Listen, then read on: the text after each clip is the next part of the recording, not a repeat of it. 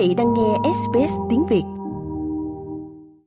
Đây là một chiến dịch cơ sở, vì vậy không có cuộc biểu tình lớn nào cho Lucille Paro, một ứng cử viên cho đơn vị bầu cử quận thủ đô quốc gia ở Port Moresby.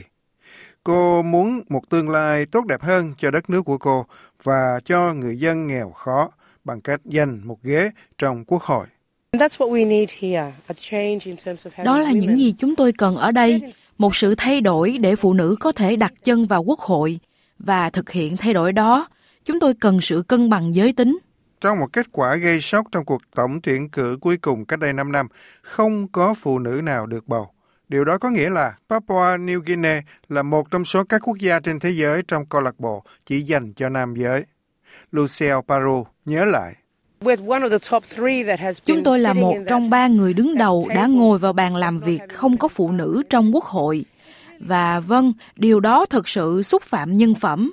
Sự gia trưởng và thiệt thòi về kinh tế đã khiến phụ nữ PNG không có đại diện trong quốc hội. Các nữ ứng cử viên bị đe dọa và thường bị gạt sang một bên. Ít nhất 2 phần 3 phụ nữ nước này từng bị bạo hành gia đình. Nhiều báo cáo về mức độ bạo lực trên cơ sở giới tính rất nghiêm trọng. Thương gia Lucille Paru nói rằng cô muốn cải thiện sự đại diện chính trị trong các nơi quyền lực ở PNG. Không, chúng tôi là một quốc gia dân chủ. Tôi muốn phụ nữ trong quốc hội. Chúng tôi có mọi quyền. Tòa nhà quốc hội tuyệt đẹp của Papua New Guinea kết hợp các thiết kế truyền thống thúc đẩy sự bình đẳng cho tất cả mọi người. Nhưng kể từ khi độc lập khỏi Úc vào năm 1975, chỉ có 7 nữ dân biểu được bầu chọn.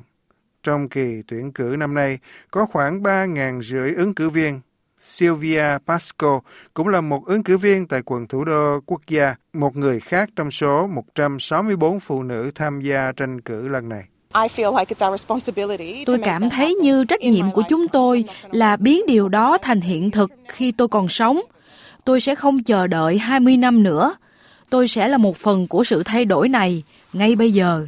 Cô Pasco là một doanh nhân trẻ, thành công và muốn thay đổi thế hệ. Um, Trong bối cảnh rất PNG, khi có thức ăn được phân phát, nếu người cha phụ trách việc đó, ông tự cho mình ăn trước và sau đó những người khác sẽ ăn những thứ còn sót lại.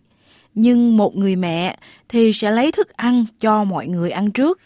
Nhà khoa học chính trị của Đại học PNG, Gilay Milley, nghiên cứu về các gọi là văn hóa người đàn ông lớn và nhiều tiền ở PNG.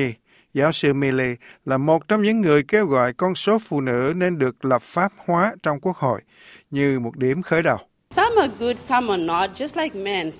Một số thì tốt, một số thì không, giống như đàn ông. Một số đàn ông là nhà lãnh đạo tốt, một số thì không. Nhưng chúng ta phải xác định những người có trái tim và chân chính để phát triển và thay đổi.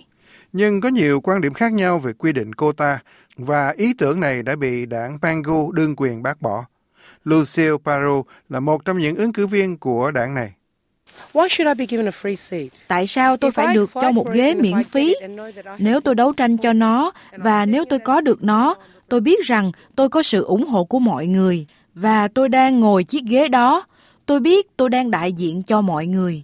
Ngay cả khi chỉ có phụ nữ được bầu, đó cũng là bước đi đúng hướng cho Papua New Guinea. Like, share, comment. Hãy đồng hành cùng SBS tiếng Việt trên Facebook.